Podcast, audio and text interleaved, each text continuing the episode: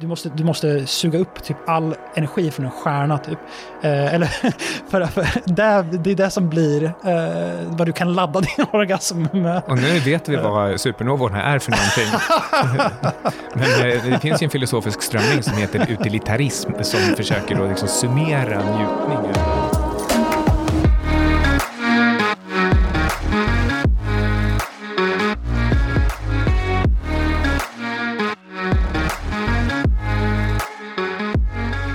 Han är ledare av Antima och Ethereums svartflaggrörelse, The Knight of Rainbows, Slayer of Altcoins och Mother of Simpdaus. Jag pratar givetvis om Erik slash Erika Wall. Välkommen hit. Ja, men det låter helt rätt. Det låter jättebra. Det låter helt rätt. Jag eh, tycker att vi kanske ska börja med eh, Antima. Mm. Vad, vad är Antima? Hur, varför bestämde du dig för att starta Antima?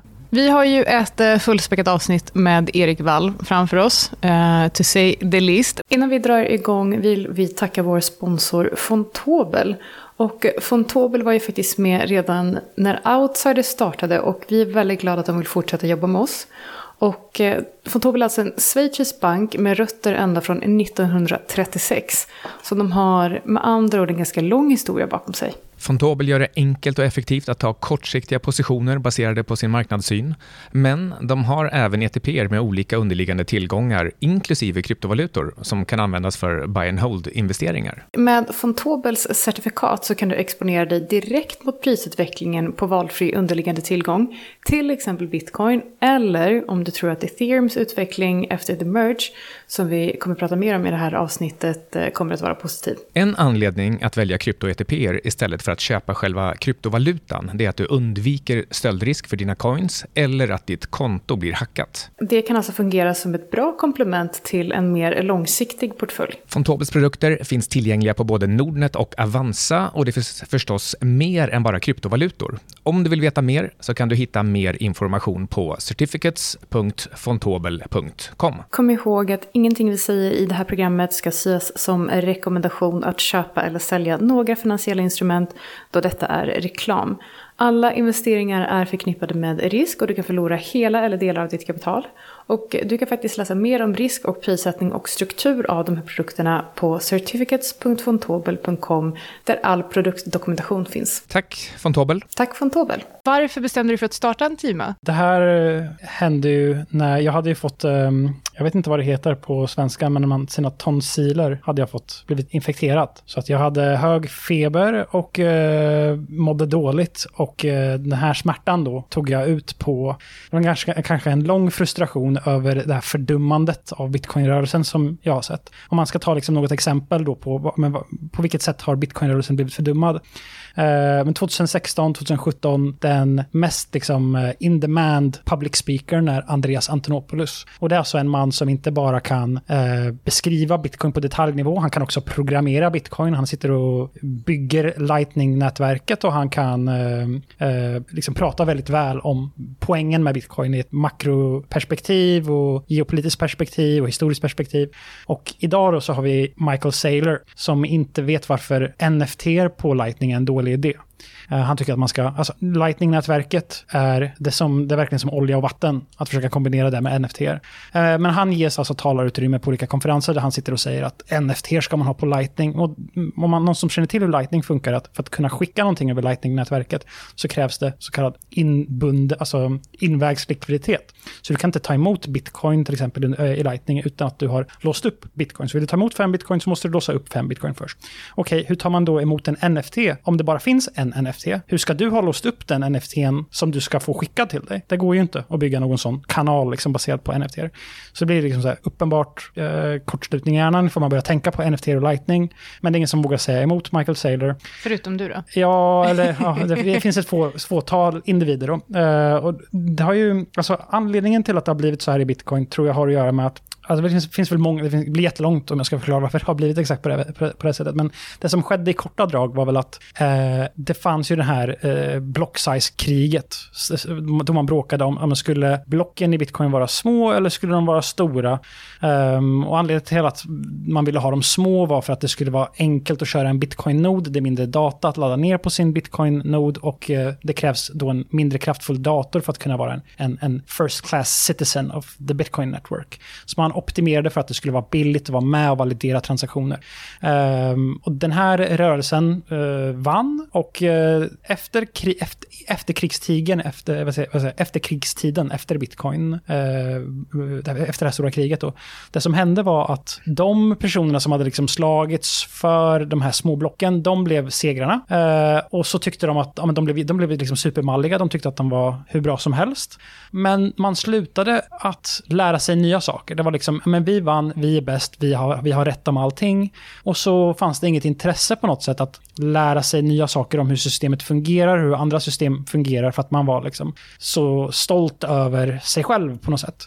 Så, att, och, så blev man mer och mer krit, alltså man, man, var, eh, man hade ganska mycket, mm, man var ganska mallig när man kom in i andra konversationer med eh, andra tekniska frågor. Till exempel ethereum då, blir man, då hade man vunnit sitt eget inbördeskrig eh, baserat på sina egna värderingar. Man var så säker på att man hade rätt om allting. Så att man tog ännu mindre, eh, man tog andra coins med ännu mindre seriositet och eh, slutade försöka förstå sig på de invecklade, invecklade delarna i debatten. Och så blev man helt enkelt korkad och så blev man dum. Och nu är den här bitcoin-rörelsen så dum att de tror att priset på bitcoin kan, kan man, kunde man eh, eh, förprogrammera inne i koden. Så att det kan, det kan, du kan eh, per månad veta vad priset på bitcoin kommer vara baserat på, den här, på hur stor inflationstakten i bitcoin är. Det var det här stock, den här stock to flow-modellen som, som alla trodde på under det. Jag vet inte om ni minns det, men det var ju... Alltså det var... Ja, absolut, och sen så um, la du på en regnbåge på den. Just det, just det. Men, men, men um, men det som är intressant med stock to flow-modellen nu... Men, men för bara, um, är det inte så att den fortfarande håller? Uh, ja, alltså... Um, grejen är så här, regnbågsgrafen kan man titta på i olika hög upplösning. Om man tittar på den på en mobilskärm, då så håller den fortfarande. Så jag, jag, på min mobilskärm så håller regnbågsgrafen. Den kan ha dippat någon så millimeter under, men den dippade egentligen, alltså under coronakrisen så dippade den ganska... En, en, Kraftigt under? Ja, en, en, i alla fall någon liksom halv, halv centimeter. Ja, nu blir det svårt, men alltså den dippade, den dippade en liten bit un, under. Så att den brukar ju... En halv centimeter? Ja, den, den, har ju aldrig varit så här super, super korrekt. Men, eh, men ja, den, det, den eh, håller sig ganska bra i och med att liksom, den håller fortfarande på mobilgrafen nu till exempel. Så jag, jag har inte släppt den än. Jag säger att den fortfarande funkar.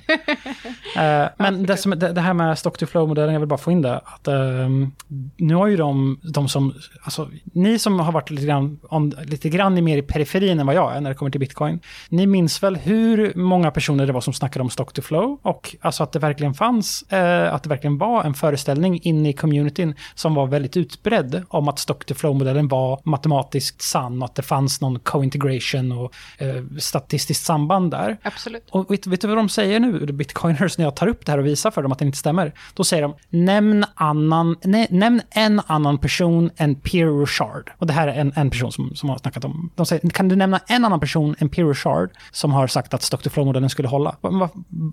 Ska jag, ska jag börja skriva en lista? För det är ju det är hur många som helst. Alltså, alltså den, den, har ju använts, alltså, till exempel, jag vet ju att den har använts i Pomps podd mer, än, eh, mer än tio gånger. Ja, och titta bara på stock to flow-modellen om du är osäker på om du ska investera i bitcoin. I princip så har, har det låtit. Ja, och ta Seyfedin Amous som skrivit Bitcoin-bibeln, alltså The Bitcoin Standard. Han är en av de största förespråkarna eh, för, för stock to flow-modellen. Han har varit på podcast och sagt att det här eh, R-squared-variabeln i bitcoin relativt till stock to flow-variabeln eh, är så imponerande. 0,94. Eh, det, det finns inte något sånt samband i universum, eller i, vad säger, i, i, i, i, mänsk, i mänsklighetens liksom, naturliga fenomen så finns det inte så här höga korrelationsfaktorer. Um, och sen typ Caitlin Long, uh, uh, Pierre Richard, uh, han som skrev heter The Bullish Case for Bitcoin, VJ till exempel också. Breedlove var och säkert är fortfarande liksom stor förespråkare Ja, tillhör inte Breedlove, var inte han någon sån här Swan Ambassador? Jo. jo, och de var ju tvungna på Swan att förbjuda ambassadörerna av Swan för att sluta säga att, att alltså de var tvungna att göra ett förbud. Så kan ni sluta lova alla, liksom, Liksom, och det här, det här gjorde de i maj 2020. Men nu är det så här, kan du säga en annan, kan du, kan du hitta en person som har liksom, som man försöker liksom bara vittvätta hela, och jag, och jag, jag undrar hur blir det så liksom? Alltså hur blir det, hur kan, och hur kan alla bitcoiners liksom på en och samma gång bestämma sig för att någonting inte har hänt? För de är superkoordinerade när man, när man pratar med dem. Hur kan de vara så koordinerade? Och jag har försökt, jag har försökt förstå det här. Och då så, andra människor som jag pratar med, då säger de, men vad är deras alternativ? Ska de säga så här, vi var dumma i huvudet, vi förstår ingenting eh, och vi hade fel. Men nu, nu, är vi smart, nu är vi smarta och nu har vi rätt om saker. Man, jag, jag tror inte att en kult fungerar så. När du ställer en kult inför ett liksom svart på vitt, här är liksom fakta på hur fel du hade. Då säger man, nej men jag har inte sagt det där. Och så går man vidare. Det är, väl, det är väl typ så som, som det har blivit. Och det, och det var då därför du startade Antima? Ja, men det, det, alltså det, här, är, det här har ju vuxit över ganska, liksom, det har gått ett antal år. Um, om jag tar typ, till exempel 2019, då jag började prata om ethereums uh, lager 2-lösningar, att, att de var intressanta och att det är ett bra sätt att skala en blockkedja på. Då så blev jag liksom utskrattad eh, och blev kallad en scammer 2019. Och jag slog vad med folk om att de här lösningarna var på riktigt. Inte som då, det fanns något som hette plasma tidigare i, i ethereum som också var en lager 2-lösning som aldrig blev någonting av. Och de här nya lösningarna menar, de här funkar ju bara titta, liksom, använd huvudet och titta på hur de fungerar så kommer du förstå att det finns ingen lögn här. Liksom, det går att bygga en sån här lösning. Um, och, och, så blev jag, jag blev förlöjligad då under ganska lång tid. Uh, och sen nu när de fungerar, uh, uh, även där då så är det, så är det um, folk som liksom vägrar erkänna alla de, alla de diskussioner som man haft tidigare. Samma sak med Proof of Stake som gick live idag. Det har man ju sagt. Jag, är just nu slag, jag vinner ju en massa tungstenkuber idag. För att jag har slagit vad med folk om att Proof of Stake skulle ske det här året. Och samma personer som ville slå, emot, slå i vad emot det, de har bytt nu och så nu säger de att Proof of Stake, det är inget bra. Så i första, för några månader sedan säger de att det kommer aldrig bli av och nu säger man att det, det inte är något bra att det blir av. Att nu är det, nu är det dåligt för ethereum att proof of stake blir av för att det är så pass centraliserande. Så att man byter ju så här goalposten hela tiden och ja, alltså, mm, jag vet, jag vet inte vad man ska säga, men det är väl en kult som har blivit dum, som har haft fel om massa grejer och eh, nu försöker jag få dem att eh, ge med sig att de har haft fel, men istället så gaslightar de en och eh, vägrar erkänna det. Och, eh, men om, om vi ska zooma, zooma, ut lite grann, så varför gör jag allt det här? Liksom, är det bara att jag är så här, jag hade rätt om en grej på internet och nu är jag skitsur på alla de som, som hade fel. Är det lite så? Alltså mestadels. Nej, det, finns väl en, det finns väl en nyans av det. Jag är ju väldigt liksom, äh, vet det, småsynt och långsynt när det kommer till saker. Men det som är det viktigaste, det som jag tycker är det viktigaste, är att jag tycker att bitcoin fortfarande är viktigt. Jag tror att bitcoin är liksom viktigt för hela kryptovalutarörelsen.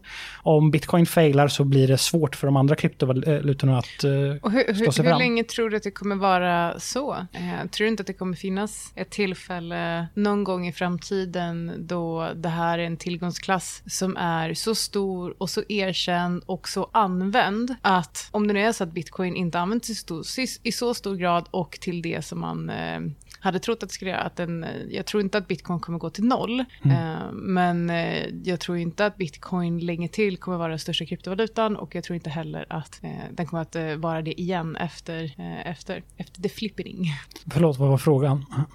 jag tror inte att det finns ett tillfälle i framtiden då, även om det är så idag, att om bitcoin skulle misslyckas idag så förstår mm. jag att det skulle påverka hela tillgångsklassen. Men jag tror inte att det finns ett tillfälle i framtiden då bitcoin inte kommer spela lika stor roll för att andra andra projekt är så använda och så mm. stora? Ja, alltså...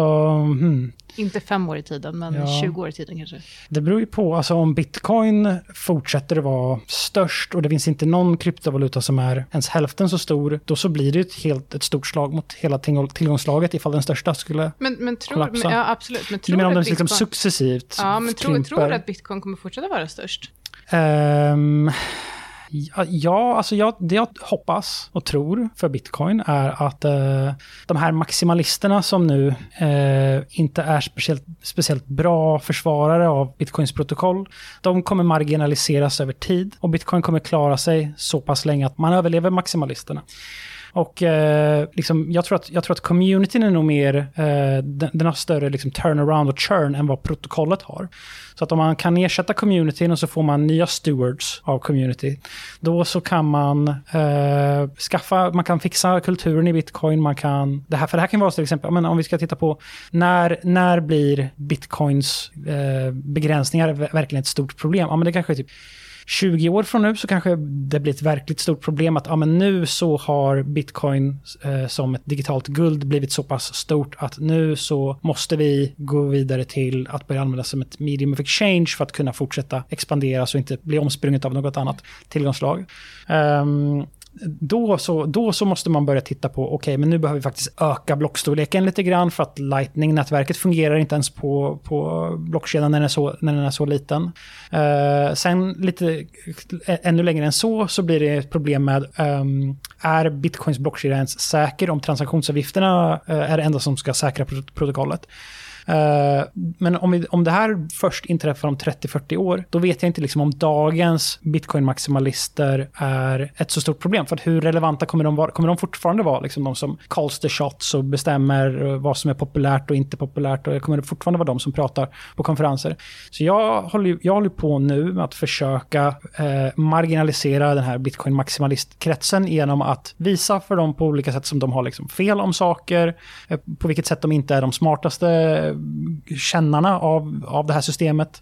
Eh, för att de på sikt ska marginaliseras så att andra grupper inom bitcoin ska kunna växa fram. Och jag tror att det finns en chans att det går. Eh, så att, mm, ja, det, jag tror inte att det, är liksom, att det är helt kört. Jag tror att marknaden ändå, ändå prissätter bitcoin och ethereum någorlunda korrekt. Eh, att, eh, att det är nog inte helt fel att bitcoin ligger där den ligger.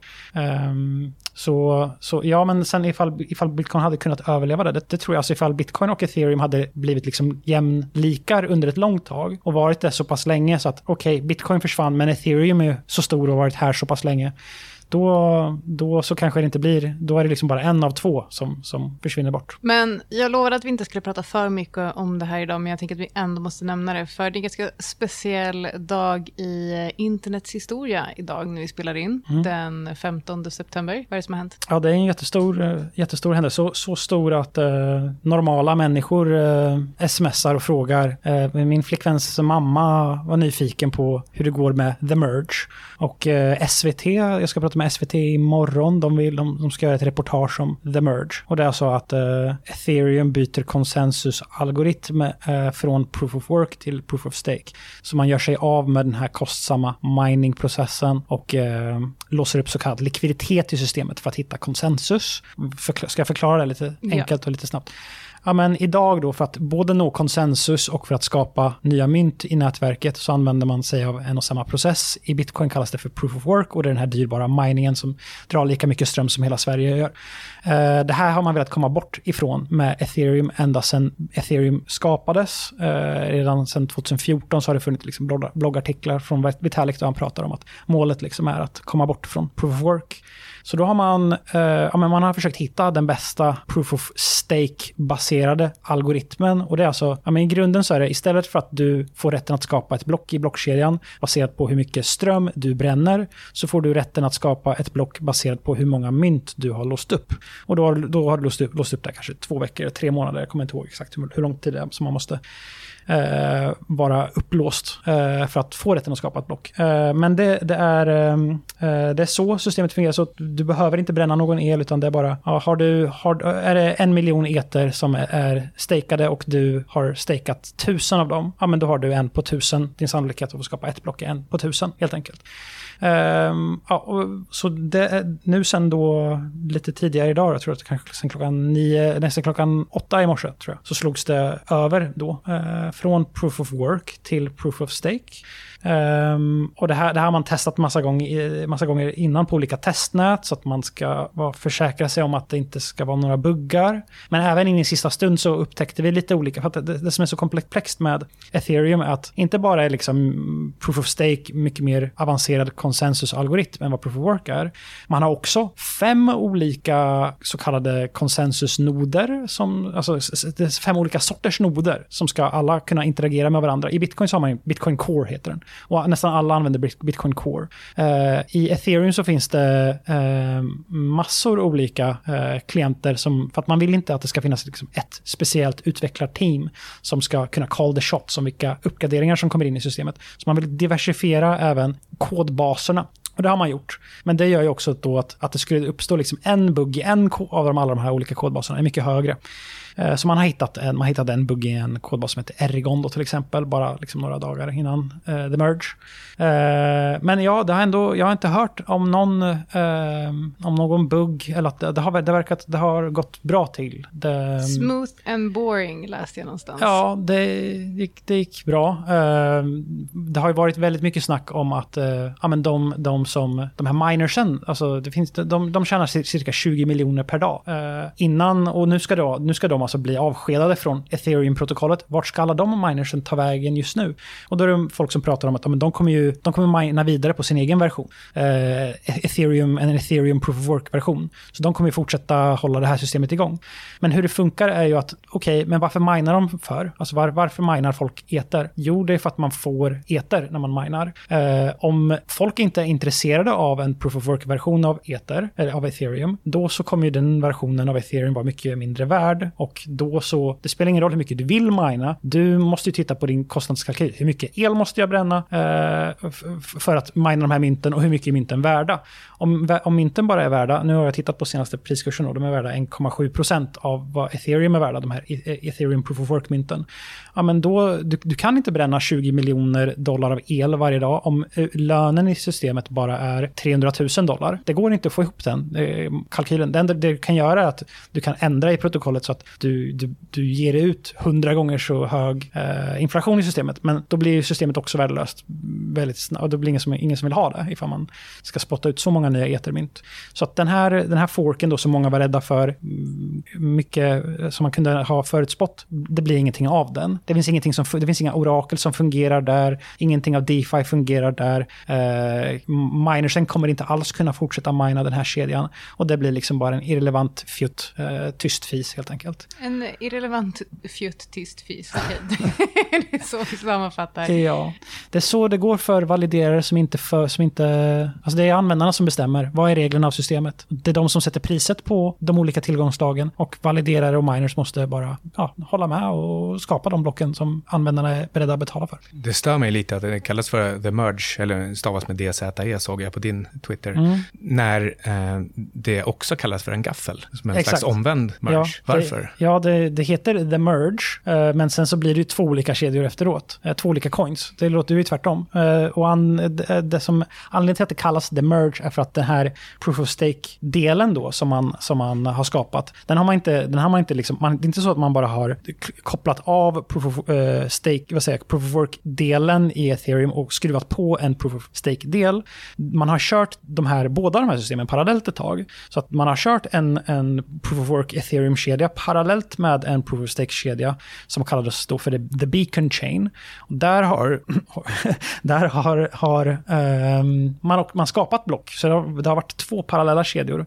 Uh, sen har man slagit ihop de två kedjorna och kastat ut proof of work-delen. Så, så på det sättet så har de här två kedjorna blivit en. Men sen så har det då, den, den gamla, den gamla proof of work-kedjan lever fortfarande kvar lite grann. Så inte alls förvirrande att ja. blanda in the beacon chain också liksom i alltihop. Men, men i slutändan så, för alla normala människor så har vi helt enkelt ether. Ja. Eh, för att det är den liksom 98-99 procent. Men eh, vad är den bra för då? Alltså, och, och, vad ska den vara värd? Ja, den, den, den, fördelar ethereum proof of stake gentemot ethereum proof of work. Det eh, finns två, sto, ja, finns, det finns två huvudsakliga fördelar. Eh, den ena fördelen är att när Greta Thunberg säger att eh, kryptovalutor förstör världen, som jag misstänker att hon kommer nog säga snart. Hon är väldigt tyst från henne ganska länge nu, eller? Ja. eller, så, eller jag, jag har kanske... aldrig hört henne säga någonting om bitcoin mining. Nej, men generellt. Aha. Jag tror inte jag har hört henne prata på länge. Men hon kanske har klimatångest just nu. Mm. uh, ja, men hon i alla fall, när, när hon till slut bestämmer sig för att säga att bitcoin är ett problem för oss att nå Paris klimatavtalets mål då så kan man säga, haha, men ethereum eh, har inte dem. Ethereum förbränner ingen ström. Ethereum är inte dålig för miljön. Huruvida det här är sant eller inte eh, kommer inte spela någon roll. Eh, för att vad vi, alltså hur, hur intelligent analys man vill göra om proof of works miljöpåverkan kontra proof of stakes miljöpåverkan eh, spelar egentligen ingen roll. Det är ju hur marknaden kommer att uppfatta det här. Och jag tror att marknaden till liksom 90% ser det ganska binärt primärt att Proof of Work bränner el. och Det har liksom direkta koldioxidkopplingar eh, och Proof of Stake har inte det. Och det spelar inte så mycket roll hur mycket eh, liksom bitcoin-maximalister och en del personer i media har börjat försöka ut, en del personer har börjat försöka ut, eh, utbilda media och säga att amen, med proof of work så kan man, eh, så, så, finns det någon så här balans, eh, balanserare i energiutvinningen så att om, om du eh, utvinner förnybart eh, så kan du utvinna mer förnybart än vad du behöver för att du kan använda ett överskott till att mina med och så, så är din förnybar utvinningsmaskineri alltid lönsamt. Och sen ifall den här delen, som, alltså den här staden eller whatever, the grid, om, om, om priset på el skulle gå upp där, för att andra människor helt plötsligt behöver ström till sina till sina hus. Då kan man sälja tillbaks energin to the grid och eh, så att, så att i, i krissituationer så har man alltså mer el som man kan försörja landet med för att man använder hela tiden ett överskott och mina med. Det är det här som är teorin då om varför, varför eh, proof of work är bra för miljön, för att det finns en så här, man, kan, man skapar en slags buffertzon. Jag, jag, in, intuitivt själv när jag pratar om det så, så känner jag att någonstans så finns en broken fallacy, vad säger, broken window fallacy någonstans där inne.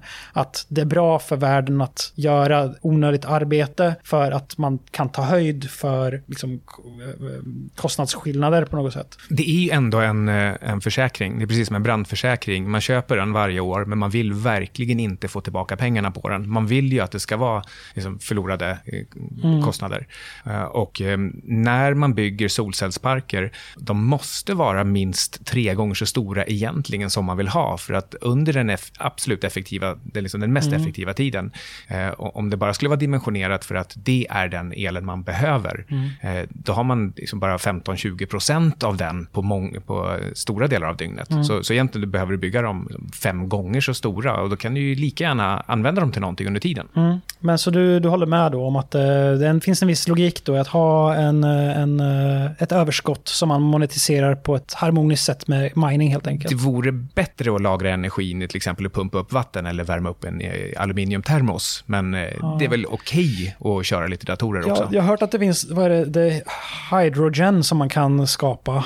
Um, alltså jag, jag, vet inte vad exakt det är, men det finns någon, någonting man kan göra. Mm, man katalysera uh, vatten till uh, väte och syre och, och spara vätgasen, så kan du elda ja, på den där sen. Det, det, det har jag hört då, som kritik till alla som pratar om att krypto är så bra, för att, um, att man, man, kan, man kan göra andra saker också.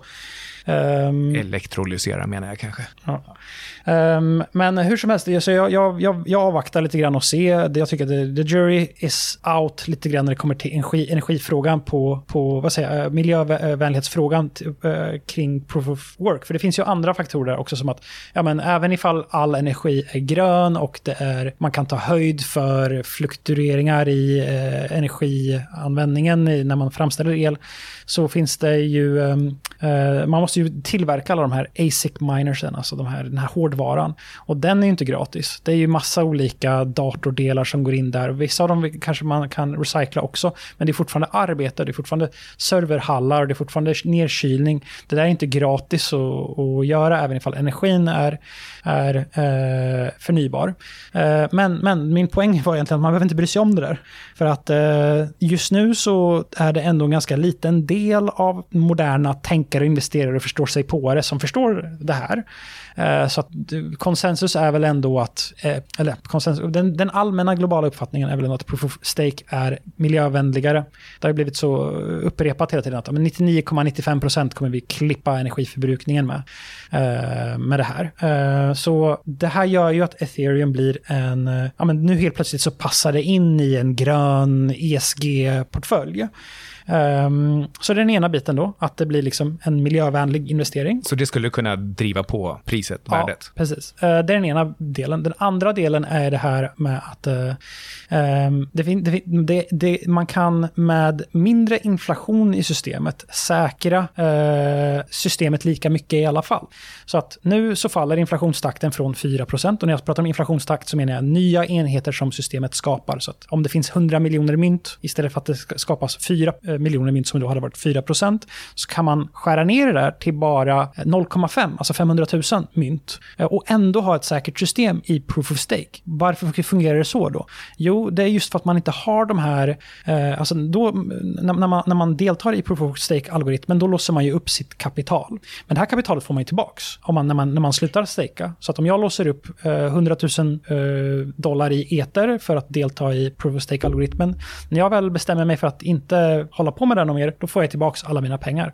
Så att det, det enda som man förlorar är liksom är the opportunity cost av det här kapitalet. Eh, men nu är det inte så stor opportunity cost, för man stakar ju, man får ju en ränta där också. Så att ifall du är till exempel, du vill hålla eter, ja nu får du sex, cirka 6% ränta i, av ethereum-systemet av att staka den här ethern. Så det här är ju eh, någonting som folk gärna gör. Eh, och det blir ju då att folk låser upp väldigt stora mängder för att man får ju ändå tillbaka det sen. Så det är väldigt lite man måste offra. Det är bara den här opportunity-kosten som man måste offra. Att det kanske fanns en annan investering som man kunde ha gjort. Någonting, ännu, eller någonting i DeFi som hade gett ännu högre ränta. Det är det där som man, man, man, man inte får ta del av.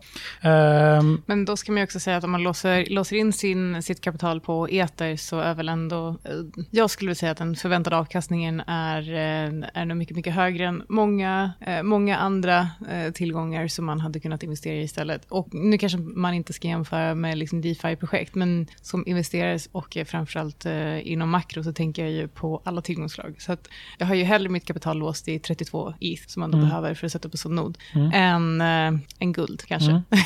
mm. Om man tänker på avkastningspotentialen.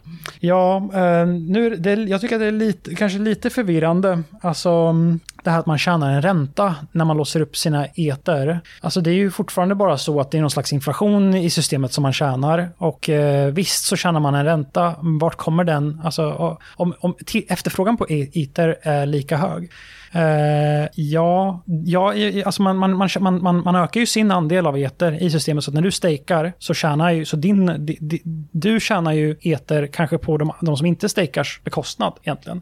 Nu så har ju ethereum den här, den här fördelen att uh, de som inte stakar gör också mycket transaktioner. Och nu så bränner man ju så mycket av deras transaktionsavgifter så att även ifall du inte stakar eller gör några transaktioner överhuvudtaget så din, din mängd eter uh, enligt de nutida estimaten då är konstant hela tiden.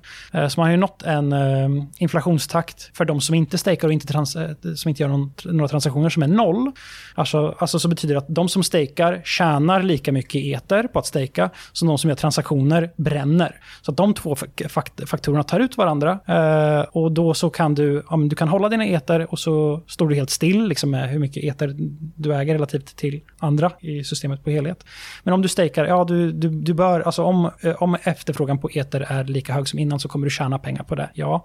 Um, och det här, jag tror det är en till sak som, som gör att eter blir liksom ett attraktivt tillgångslag. För att traditionella investerare, alltså trots att, trots att det huvudsakliga, alltså det, det, det, det, det som kommer vara mest avgörande för dig som staker är ju hur går det för eter. Det spelar ju inte någon roll, alltså okej, okay, du har eter, och en eter säger du har du från början. Sen så har du vid slutet av året så har du 1,06 eh, eh, eter. Det är inte det som är liksom avgörande från hur mycket, hur, hur bra det går för det här initiativet som du har bestämt dig för att satsa på. Utan det är ju helt upp, och, upp till vad är kursen på eter som bestämmer. Alltså din, din principle kommer ju betyda så mycket mer än den här avkastningen som man får. Men det, det känns som att traditionella investerare så här, de är nästan programmerade till att ja, men, jag gör någonting, alltså min, min, min tillgång är produktiv, den genererar, den genererar avkastning, den genererar, genererar utdelning. Folk är liksom besatta av det där, eh, av att det ska liksom vara några procent som tickar. För då kan man till exempel exempel jobba som förvaltare till exempel. Ge mig era etermynt så ska jag, går jag och stakar dem och så får ni en procentavkastning på det. Eh, så att era antal växer. Det här är liksom investerare typ besatta av det här för att de måste ju liksom generera några procent för att, för att täcka sina förvaltningsavgifter. Så måste de ha någon form av procentavkastning på det. Det är bra om man har en performance fee på det också. Så, ja, mm. ja det, det, kan man ju ha. Det kan man ju ha.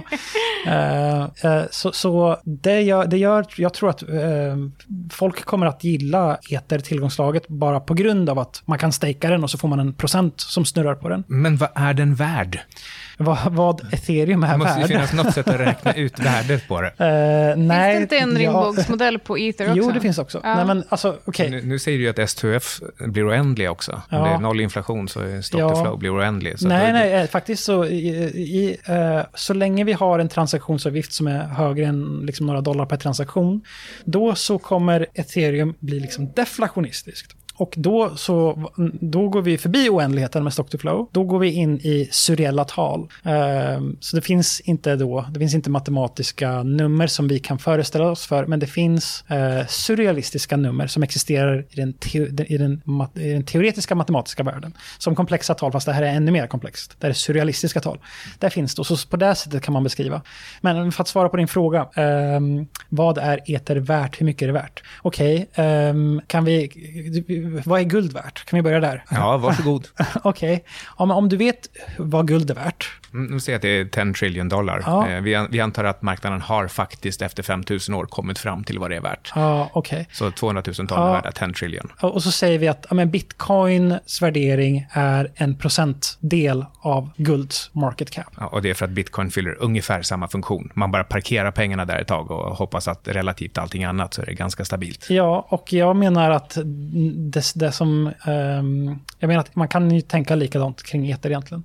Nu vill folk inte säga att... Alltså man, vill, man vill göra väldigt stor skillnad på, på bitcoin och ethereum. Men jag menar att uh, ska du tänka på eter som så här, um, så som man tänkte på det från början, att det är... Uh, du måste ha eter för att kunna köra smarta kontrakt på plattformen. Så, det här, så eter är olja och uh, bitcoin är guld.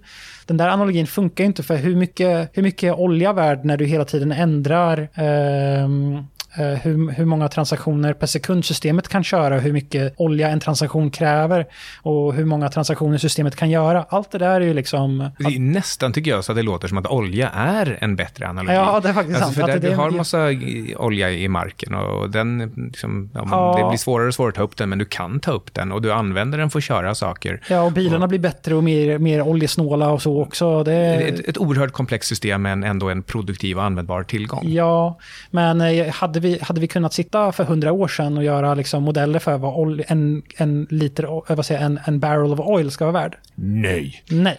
Eh, och därför kan man inte göra det med ethereum heller. Så att, hur ska du värdera den tillgången? Ja, men den är värt någonting. Men jag tror att det, man måste, om man ska kunna förankra det i någonting seriöst, då måste man ändå sätta det i relation till... Eh, man måste värdera det på, som guld nästan. Eh, man, kan gå, man kan gå förbi det och tänka men man kan värdera det som pengar också. Och vad är, vad är då värdet på alla pengar i världen? Jag uppfattar, det, du får se, rätta mig om du har fel då mycket, men jag uppfattar att det är 100 trillion dollars som pengar är värt. Uh, ja, eh, på, en, på, så, så, ja, men så, då, då kan man, man kan ju slå ihop de här. Okej, vi tar 10 trillion dollars från guld, 100 trillion från pengar. Eh, jag tror att vi har haft den diskussionen tidigare. Man kan gå egentligen ännu längre än så och säga att ja, men om, om, vi har, om vi har hårda pengar igen i världen, vi har, vi har hard money igen, eh, vi har inte pengar som vi måste kasta in i aktiemarknaden eh, eller i bostäder för att den ska bevara sitt värde, då kan ju den tillgångslaget börja äta upp också värdet från aktier och bostäder. Det kanske, man kanske suger ut all av eh, vet du, det monetära premiumet ur bostäder och aktier och får tillbaka dem till sina riktiga värderingar värderingar. Så att de kanske krymper från att vara, nu, nu tror jag att real estate ligger på, alltså fastigheter ligger på 300-400 trillion dollars. Så det här är liksom fyra gånger större än pengar just idag. Eh, alltså bostäder är alltså värt mer, fyra gånger mer än vad pengar är värt. Eh, men, men det är för att pengar är dåliga, vi har de sämsta pengarna man kan tänka sig. Vi har liksom eh, någon, en, någon centralbank som, som bestämmer räntor och, så, och, och, och eh, vet du, penning, penningmängden. Och det, här, det är ju, och de, och de har ju liksom byggt de här pengarna för att de ska vara dåliga. För att det ska sätta fart på ekonomin. De får inte, pengar får inte vara bra. Och fart på ekonomin leder till att tillgångspriser ökar, alltså blir fastighetspriser då eh, självklart mycket, mycket högre och eh, fastigheter som tillgångsklass mycket större. Ja, eh, så det är så jag, jag, jag tänker på, ja men... Ja, men du, du kanaliserar lite grann bitcoin-maximalisterna, där man säger att till slut så finns det en tillgång, en, ehm, eh, vad heter det, där man lagrar saker. Asset class? Ja, ja, alltså de här vanliga pe- penning... Eh, inte medium of exchange. Pengar? Utan där man... Där man Oh, store of value. Ah, store of value. Store of value. Och en store of value kommer i slutändan visa sig, det är den bästa. Ja. Och man vill bara ha den bästa store of value Ja. för sin storage. Eh, Och då om det blir ether så tar den över all store of value-funktion. Mm. Eh, Och det är då man kan börja prata om de här storleksordningarna som du säger. Man kan blanda in att man inte har fastigheter som store of value, den bara Exakt. råkar vara det, men man, man, man köper fastigheten bara för sitt bostadsvärde egentligen och Mm. inte någonting annat.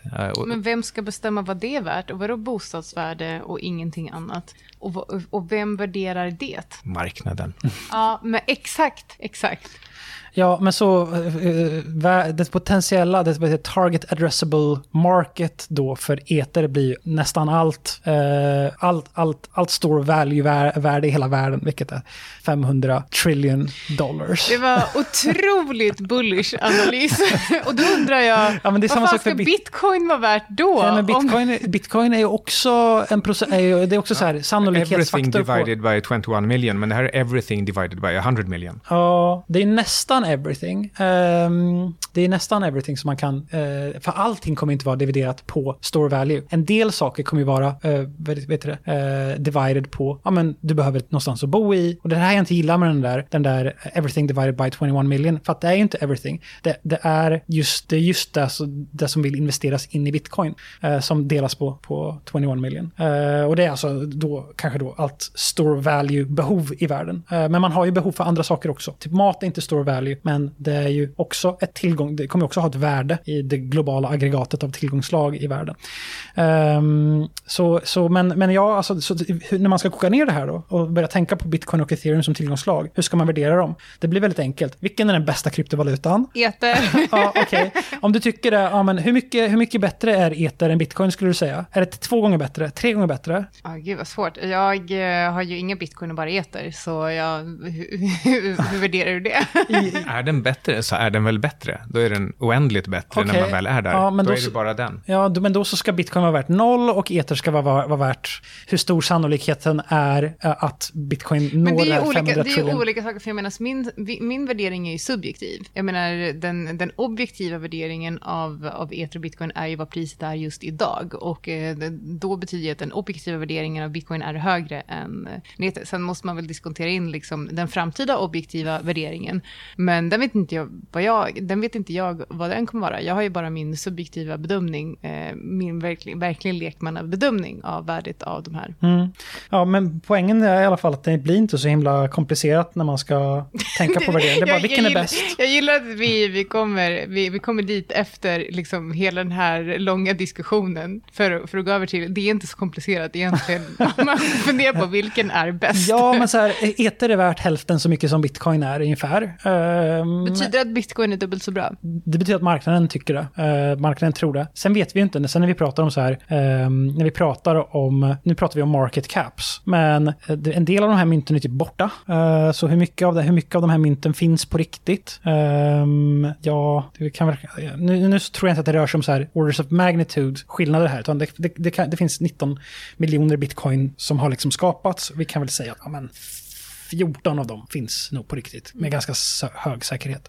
Um, nej men jag, jag, jag, jag tycker att värderingarna känns okej för att uh, bitcoin, um, alltså e- eter är bra på massa olika sätt. Men det finns ju så fruktansvärt mycket risk med eter som man inte ser. Eh, och det är inte bara det är inte bara det att proof of stake är mycket mer oprövat eller att eh, man har det DeFi-systemet som på något sätt, hela eternätverket är ju liksom beroende, knutet till DeFi. Och DeFi är ju i sin tur egentligen knutet till banksystemet för att det finns en massa stablecoins eh, som, som är, är inuti varje protokoll. Eh, liksom varje utlåningsprotokoll och maker MakerDAO, de här eh, US, eh, vet du, dollarderivaten som är liksom spread, ut, inspridda i liksom hela DeFi. Eh, de, de, som, de som har skapat de här mynten, om det blir en fork i kedjan, ja, men då, så, då bestämmer ju de som har skapat stablecoinsen, om de säger att vi kommer, vi kommer backa den här, den här forken, då blir det väldigt svårt för användarna och eh, validerarna att liksom göra någonting emot det. Så det, det, det, finns en massa uh, utökad attackyta på ethereum på grund av att man försöker göra så komplicerade saker. Jag, jag brukar beskriva det, jag har min, min senaste favoritanalogi är ethereum är typ en bläckfisk och bitcoin är en, en, en, en revolver med en kula i. Eh, och du ska, nu ska du, fr frågan är liksom, eh, vem, vem kan döda Captain Ahab? Är det bläckfisken eller är det revolver med en kula i? Frågan blir då, okej, okay, uh, är Captain Ahab under vatten? Hmm, ja, då är bläckfisken helt bra plötsligt. Det kanske var en värld där, under vatten då skulle det kanske kunna vara en värld där proof of work har blivit förbjudet för att det är så dyrt, för, för dåligt för miljön. Då lever den här bläckfisken fortfarande väldigt, på väldigt bra. Den har inga problem att leva under vatten. och den har också många olika olika armar. Den ena är liksom nft som gör att eter kan bli liksom en, eh, den håller på att bli liksom den digitala världens medium of exchange. För det är den som alla NFT prissätts mot. Så det är den ena är, är armen. Sen så är det, eter är, är, eh, bättre att programmera till att bli privat för att det finns eh, eh, programmerbarhet av eter som på en helt annan nivå som gör att man kan lägga in mer sofistikerad kryptografi som gör det privat. Den, det är en annan arm, skalbarhetslösningar som fungerar bättre, en tredje arm, och sen, sen att man är ESG-friendly friendly och, och, har en yield. Den tredje och en fjärde arm, man blir liksom sexigare. Man positionerar sig i olika ställningar och ändrar färg lite grann beroende Så man på... har en sexig arm också? Det ja, ändå, man har en sexig arm. Det är nog kanske min favoritarm, tror jag. Fontobel är alltså en schweizisk bank med rötter ända från 1936. Fontobel gör det enkelt och effektivt att ta kortsiktiga positioner baserade på sin marknadssyn.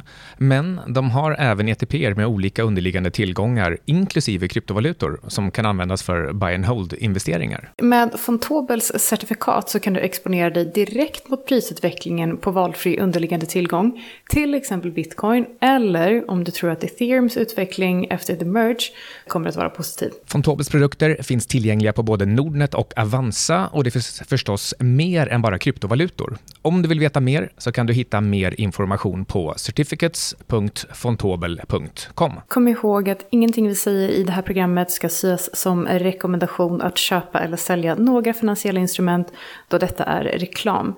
Och du kan faktiskt läsa mer om risk och prissättning och struktur av de här produkterna på certificates.fontobel.com. Tack Fontobel. Tack Fontobel. Ja, man har en sexig arm. En som, är, det så, här... är, är, det för övrigt samma arm som man såg på den här bilden med eh, Vitalik när han tänkte på The Merge? ja, exakt. Exakt. Oh. um, ja, där har vi, det, det, där, det, där, ja, det är en annan arm skulle jag säga. men, men det kanske leder oss in på något helt annat, nämligen eh, är, finns det någonting viktigare än att ha så mycket eter och, och, som möjligt? Uh, hmm. var, var, var, tar livet slut? Tar det slut? Du sa innan att eh, du kommer vara den sista människan som dör och, och vad är det du går miste om då? Är det, är, det Vitaliks arm? Just det, ja. Um, ja, men ja det är en björnmarknad just nu och det gör att man, man, man måste komma på vad, men vad, vad är anledningen till att man kämpar för alla de här pengarna? Vad är lycka för någonting och vad är det för, någonting, vad är för mål som man har i livet? Eh, det, det, det kan inte vara ett mål i sig själv att bara kunna allting om krypto och skaffa så många kryptovalutor man kan och så ska de bli värda så mycket som möjligt. Det kan inte vara målet med livet. Men målet är att ha rätt på internet, tror jag. Ja, det gör mig lycklig i alla fall. det gör mig lycklig. jag har försökt tänka i, i, eh, jag har tänkt på det här hela mitt liv då, men, men eh, det jag har, eh, det som tar upp min hjärna och min, har ni sett det här senaste med Stable Diffusion och ni har provat de här olika Midjourney och DAL-E och alla de här grejerna. Och det där känns ju som någonting som man har eh, tänkt på sen man har varit barn eller tonåring, att det ska finnas liksom AI-verktyg som bara, man bara säger till datorn vad den ska göra, så, så gör den det. Så nu kan du liksom, du kan ta, du kan ta ehm, Eh, du kan, du kan rita ut en liten ruta ur en affisch och så lägger du in det i en, så här, en, eh, i en, en tom bild, en transparent bild. Och så säger du till datorn, ja, men utifrån den här lilla rutan, rita mig en fantasivärld, rita mig en sjö, rita mig ett hav, rita mig vatten, rita mig eh, soldater och hästar hästar och piloter. Och så gör datorn det bara utifrån liksom den där lilla, lilla, lilla biten som du har lagt in, så kan datorn rita vad du vill. Och den kommer rita en hel teckning för dig. Och gillar du inte någonting, då bara, men den där hästen, den ska se arg ut istället för glad. Så suddar du bort huvudet och så ritar den om det, det där huvudet. Det där är ju det där är magi. Det där är ju någon form av magi som vi har lyckats göra nu med datorer. Eh, och det, det, gör för mig, det gör att jag känner att den här eh, exponentiella utvecklingstakten som man ska se i mänsklig utveckling, jag tycker att de senaste åren så har inte jag sett så jättemycket av det där. Till exempel, ja men nu kommer iPhone 14, den har en liten större, eh, lite större skärm, lite bättre batteri. Det har varit ganska mycket inkrementella ökningar på olika eh, teknologifaktorer som jag interagerar med i alla fall. Eh, nu finns det säkert massa medicinska och massa trender som inte jag ser, men det som jag har sett i alla fall har varit så här, men för tio år sedan så, så sa jag ju liksom att vi står inför en, så här, en exponentiell teknologisk utveckling. Eh, visst, har, visst har man sett det, alltså på till exempel mobiltelefoner har de blivit mycket, mycket bättre. Uh, och priset ökar väl exponentiellt? På? På iPhone. Ja, ja det, det är inget bra. men okej. Okay. nej men i alla fall, det här, det här, det här verktyget, jag ser, jag, jag ser direkt hur det kan göra eh, jobbet för många personer som sysslar med i alla fall digital konst. Eller om du vill, du vill skapa en bild till en artikel, eh, till exempel concept art, att skapa det, eh, blir liksom hundra gånger, tusen gånger enklare.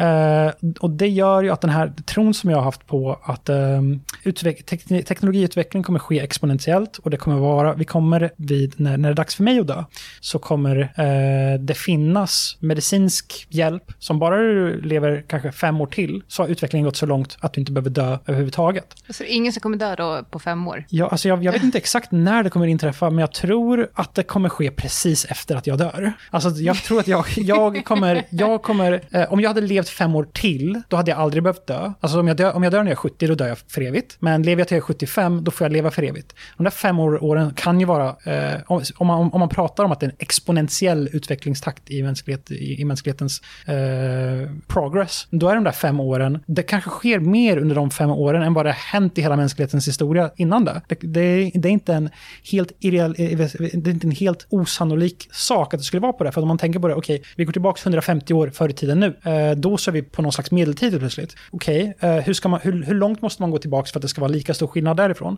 Då måste man gå tillbaka typ 20 000 år tills folk sitter med eld och, och, och, och eller inte vet hur man gör eld eller hjul, typ, för att det ska vara liksom, lika stor skillnad som om vi bara går tillbaka 150 år. Eh, om det fortsätter att vara så exponentiellt, ja men då kan det vara så att under fem år så är det så här, eh, läkemedlet mot, mot cancer kostar eh, en miljard till att det kostar 10 spänn. Det kan vara skillnaden då, om att man lever fem år, år längre. Och hur kan man göra att man lever fem år eh, längre? Ja, men det kan vara sådana saker som att var inte tjock och rök inte cigaretter. De sakerna. Det kan vara. Så att det, det blir ju då som att om du lever ett syndfritt liv och inte gör de sakerna som du vet är dåligt, gå inte till solarium, rök inte cigaretten, drick inte alkohol, var inte tjock, rör lite grann på dig. Om du gör de grejerna, då får du leva för evigt. Och vad är det för verklighet som man får uppleva då, om man lever för evigt? Men folk, det, det jag avskyr mest av allt, Uh, förutom bitcoin maximalis. uh, uh, och folk som har fel på internet. Nej, men det är folk som säger, ja men vad då? jag vill inte leva för evigt. Och då säger jag så här, okej, okay, men säg att vi, säg att, säg att i, när, i, i, framtiden så finns det ett holodeck som i, i Star Trek. Där du kan gå in där och så kan du säga, jag vill att den här världen ska trolla sig fram för mig. Och då kan du, om du är muslim, då kanske du kan du be dem, jag vill ha ett himmelrike med, vad är, hur många oskulder de, de ska ha? 72. Ja, då kan du ta 720 istället, eh, oskulder. I, så redan där så vet du nu att holodeck är tio gånger bättre än det muslimska himmelriket. Så därför, där, där, där eh, kan man förstå då att det, men det finns ett himmelrike som, som, som väntar på oss, som vi antar att mänsklig eh, progress är liksom infinite. Eh, men, men jag tycker också att även då så tänker man ju lite, litet för att vad, vad, är, liksom, vad, vad är att någonting är bra? Vad kommer därifrån? Men egentligen så kan, handlar det inte kanske så mycket om vad finns det för någonting som är utanför kroppen, liksom, liksom vilka stimuli skickas skickas in utifrån kroppen, utan det är också hur upplever vi dem inuti kroppen. Så att en myra kan ju inte, en myra till exempel, den skiter ju i om det finns ett holodeck, för att myran kan bara tänka, tänka röd, grön, blå, upp, ner eh, eh och springa runt i en cirkel fort. Nej, vet, vet du vad? Fast det här känns som att det är helt separat eh, ämne. Men myror är de enda djuren som, eh, som lär eh, varandra saker. Ja, men det är på grund av de här dofterna. Grön, röd, blå. Den känner ju så här, är det här en arbetsmyra? Är det en, eller är det en krigarmyra? Eller någon som ska ge nej, nej, utan, utan det är så här, de, de, lär, de, de har en slags lärarmyra. Så när myrorna växer upp så, så blir de först presenterade för en, en geting mm. som de har tagit bort. En död geting där de har tagit bort gadden och vingarna. Vänta, är det här på riktigt? Ja, det här är på riktigt. De gör, det kommer en, en lärarmyra och så visar han saker. Ja, kan han inte bara kommunicera här med sina, med sina vet du, antenner? Jag önskar att ni kunde se Erik nu. eh, nej, och, och eh, sen i nästa steg då, när de har lärt sig att de, de kan äta upp den här, så får de träffa en, eh, en geting som lever, men där de har tagit bort vingarna och gadden. Eh, och sen i sista skede så får de lära sig att ha ihjäl en geting som liksom, har liksom gadd och sådär. Så, men det är enda djuren som man har sett faktiskt har, kan inte kalla det för skola, men, men som kan lära varandra saker. Mm. För jag menar, om du har en hund, hundar är jätteduktiga, vi kan lära hundar saker. Men det finns ju, men, men hundar kan inte lära oss människor, vi kan inte använda en hund som en lärare. Eh, vi kan lära hundar tricks, men de kan inte lära oss tricks. Och eh, myror är eh, alltså enda djuret som faktiskt gör det. Mm. Bara för att du sa det. Ja, jag var tvungen. In, intressant. Sorry. ja, men min, min, eh, jag vill komma till det i alla fall, att baserat på hur avancerad din hjärna är så finns det, tror jag, jag har inga belägg för det och det är omöjligt att ha några belägg för det egentligen om man inte, eh, om man inte tänker att eh, ja, men, eh, komplexiteten i konstellationen av någonting avgör hur sofistikerade känslor man kan ha. Om man, om man accepterar att det eh, är någon form av paradigm eh, som man kan, eller någon slags, slags, framework som man kan tänka utifrån att ja, men du kan inte, du kan inte, det kan inte finnas så många olika highs and lows och så många nyanser på det om du inte har en ganska sofistikerad, du måste ha ett visst antal bytes i hjärnan liksom, eller en visst antal brand, bandbredd i dina tankar och dina känslor för att kunna eh, tycka att saker och ting är fantastiskt. För det måste finnas någonting att jämföra det med och det måste finnas dynamik och djup till att någonting är fantastiskt. Nå någonting kan inte bara vara, liksom, även en orgasm behöver liksom eh, någon form av framework för att den ska bli en riktigt bra orgasm. Liksom det, det, det måste vara liksom yes! Liksom. Du, måste, du måste vara glad över det. Om du någonsin har provat att ha ett dåligt ligg så, så kan även liksom orgasmen vara inte speciellt nice. Och det är för att det finns andra faktorer än liksom bara själva känslan som, som skickas ut.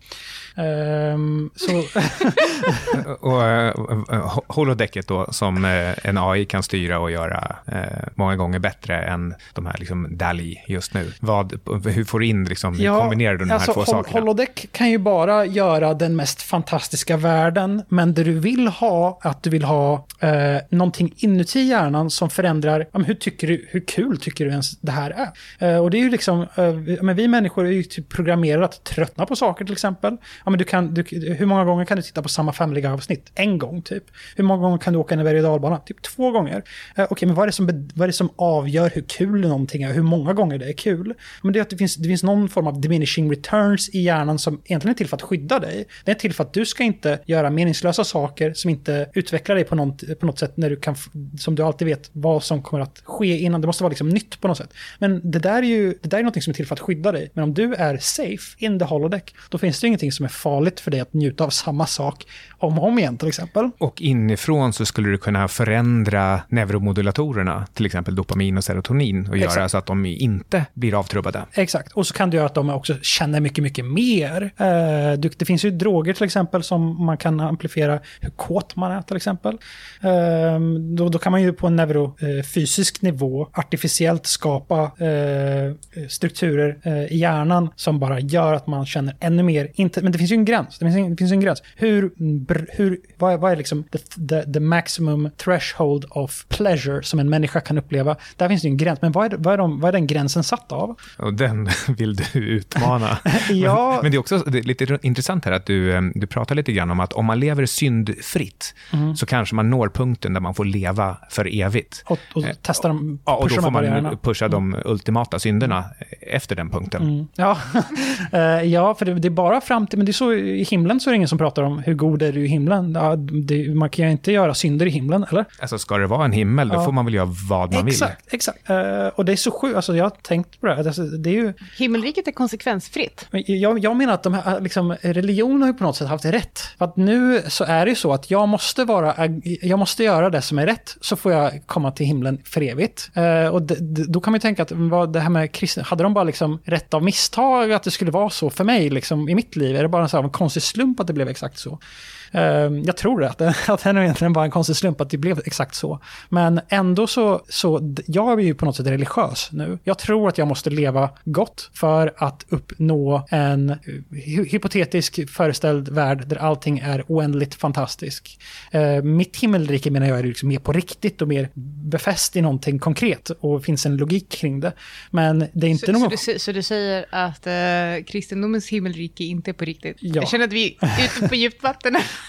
ja, fan, är, nu, nu tycker jag, det är väl ändå 2022 nu. De flesta människor vet väl att religion är fel nu, någonstans liksom. Nej. Ja, exakt. Alltså jag, um, om, eftersom att vi nu skulle värdera olika tillgångar och olika saker, så eh, jag hänger nog hellre i ditt himmelrike tror jag. Ja.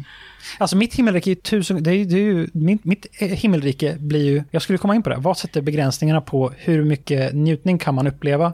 Det måste ju på något sätt vara hårdvaran, alltså hjärnan, som sätter... Om, om vi kan göra hur bra mjukvara som helst, alltså hur bra stimuli på något sätt in, då är det... Då är det men hur sofistikerad är din hjärna? Eh, liksom, hur många neuroner och synapser? Eh, hur, hur, hur, och hur mycket kan du minnas? Och hur djupa... Hur, alltså det blir en typ din intelligens på något sätt. Eh, din, din, och, det, och hur, stor, hur stora minnesbanker du har. Mm, precis, för du är ute efter någon typ av kontrast mot någonting annat. Och kontrasten, den är mot det du minns. Ja, precis. Eller man måste kunna lagra för att kunna ha extremt bra... Alltså varför behöver en dator mer större hårddisk? Liksom? Den behöver lagra större program, den behöver lagra större insikter liksom, och, och, och, känslor. Det måste ju finnas lagringsutrymme för att ha ett framework för att inse fantastiska saker och känna extrem njutning. Sen så, det vi behöver sen då som ett medvetande är att eh, man behöver någon form... eh, man, man, man, ska inte ha den här... eh, man ska inte kunna ha känslan av att saker och ting blir tråkigt. Så antingen så resetar man hela hårddisken eller liksom det senaste, det som finns i ramminnet kastar man ut hela tiden och upplever samma, samma grej om och om igen. Eh, men, men i alla fall, det som sätter begränsningarna på hur mycket njutning man kan uppleva är på något sätt eh, baserat på hur smart är hjärnan och det betyder då att ska man kunna känna den mest fantastiska orgasmen, då måste man bli one with the singularity. Du måste tillåta dina egna tankeprocesser att integrera eh, moduler från AI. Du kommer, ju du kommer ju dö när du gör det här till slut. För att när du har, när du har gjort det här tillräckligt länge så finns det ju så lite likhet mellan dig kvar och det du har blivit. Att, eh, att det är väldigt löjligt att säga att ni skulle vara samma eh, person. Jag, jag, jag, tycker att det är typ lika löjligt som att säga att du Micke som bebis och du Micke som säger här att ni är samma person. Det är ni inte. Ni har liksom kanske ett fragment av något minne kvar men det är liksom... Olika värderingar och... Ja. uh, Eh, men så, så att eh, det, det, det, som jag, det, som jag, det som jag vet att jag kommer trösta mig själv för när jag ligger på dödsbädden och eh, vet att jag kommer dö för att jag har ju rökt de där cigaretterna. Och jag har ju inte, jag har inte gjort allt det som jag, jag kommer ju dö där. Jag kommer ju snubbla precis på mållinjen och bli den sista personen som dör i världen. Jag bara känner på mig där liksom. Det, det känns lite som att du beskriver ditt helvete för att du har levt i synd. Ditt helvete är att du dör som den sista personen ja, på jorden och att du är medveten om det. Ja, du förstår vad jag menar. Det, men det känns, jag, tror att det, jag tror att vi lever i en simulation. Och eh, det, om det är en simulation och det finns en story som, som, som ska berättas till mig, ja, men då så är storyn nog att, den, eh, att, att jag misslyckas att nå... Jag tror inte det finns någon poäng med simulationen om den sen ska låta mig uppleva evig lycka. Det kommer bara dra massa energi någonstans finns det fortfarande någons dator som bara, nej, det där vill jag inte att den här personen ska, att det här medvetandet ska få uppleva. Men det, det räcker ju med att den ändå liksom släpper dig en minut in ja, i himmelriket och sen stängs av. Det hade varit nice, men jag tror om det är, om det, om det finns någon ta slags tanke bakom det, då så tror jag att det blir, det finns ju någon så enorm eh, symbolik i att dö på grund av sina synder en centimeter ifrån evig en evig orgasm som är bättre än någon orgasm som en, om det blir som en skillnad på en, en myras orgasm och din orgasm idag, är ju skillnaden på din orgasm och det som du kan ha i the holodeck. Så stor skillnad är det mellan era orgasmer bara i det första steget. Eh, sen när AI har hjälpt dig att bli ännu smartare och den går ju i exponentiell takt bättre, det som sätter begränsningen på orgasmen då, det har att göra med, du måste, du måste suga upp typ all energi från en stjärna typ. Eh, eller, för, för, det, det är det som blir eh, vad du kan kan ladda din orgasm med. Och nu vet vi vad supernovorna är för någonting. Men eh, det finns ju en filosofisk strömning som heter utilitarism. Om vi, säger att, om vi säger att ett liv skulle kunna räddas av en smartphone, till exempel. Om, du, om, vi, om vi tar det som att, att smartphone är liksom en analogi för ett sofistikerat piller. Eh, om, du blev, om, du, om du dog för tio år sedan, spelar ingen roll ifall du var stormrik, du hade fortfarande inte kunnat, eh, du hade fortfarande inte kunnat få en smartphone som är lika bra som de som finns idag. Även ifall du hade alla pengar i världen för tio år sedan. Eh, okej, okay, om vi tar 15 år sedan för att det ska bli eh, mer, mer, mer eh, clear cut där.